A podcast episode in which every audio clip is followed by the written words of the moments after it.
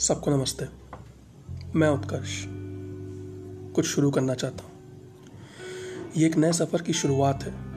एक छोटी सी कोशिश है जो सिर्फ़ इसलिए है क्योंकि मैं या मुझे से और सब जो आज भले ही किसी corporate sector IT sector business line में ही क्यों ना हो बट कुछ जुनून होंगे उनके, जो वो कंटिन्यू नहीं कर पाए या परस्यू नहीं कर पाए। ये एक नए रिश्ते की शुरुआत की तरह है, जिसकी डोर को मैं एक सच से जोड़ने की कोशिश करूँगा। हर उस इंसान से जो इसे सुने या फिर अपने आप से जोड़ सके रिलेट कर सके। तो चलिए, सबसे पहला सच मैं अपने बारे में ही बता देता हूँ कि मुझे रियलिटी टीवी शोज़ देखना बहुत पसंद है। मैं बहुत पसंद करता हूँ। ऑडिशंस देखता हूँ शोज़ देखता हूँ एपिसोड्स देखता हूँ।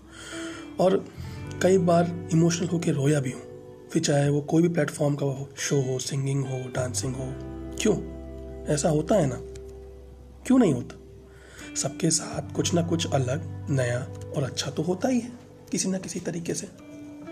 कई बार हम सोचते हैं कि शायद हम ही ऐसा करते होंगे, या ये सिर्फ़ हमारी ही शैतानियाँ हैं जिस पे हम इतना गर्व करते हैं। जैसे कि माँ ने अगर बोल दिया कि इसे मत छूना, या ये मत कर, वो मत कर तो हमें तो वही करना होता है। और पता भी होता है कि फिर सुनाए भी जाएँगे कि इसके हाथों में तो शनि है, हुश कहीं का, वगैरह वगैरह।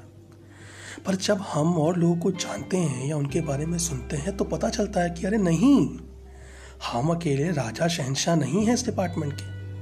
हम जैसे और भी हैं जो इन्हीं सब पे गर्व करते हैं, करामतें करते हैं, डांट खाते हैं, मार पड़ती है उनको। और यही वो सच है जो हमें एक दूसरे से डायरेक्टली या इनडायरेक्टली जोड़ता है। मुझे नहीं पता कि एक एपिसोड है, या और एपिसोड्स आएँगे या क्या होगा, क्या नहीं होगा, कुछ नहीं पता। मुझे सिर्फ़ इतना पता है कि मैं अपने जीवन में हुई कुछ बातों को, मुलाकातों को, हालातों को आप सबके बीच बांटने और सुनाने आया हूँ।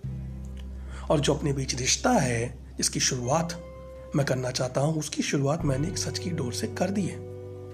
बाकी अगर आपको अच्छी लगे तो आप सुनना, औरों को सुनाना, और अपने अपने सच मेरे को बताना, क्योंकि और कोई सुने ना सुने, बट मैं ज़रूर सुनूँगा।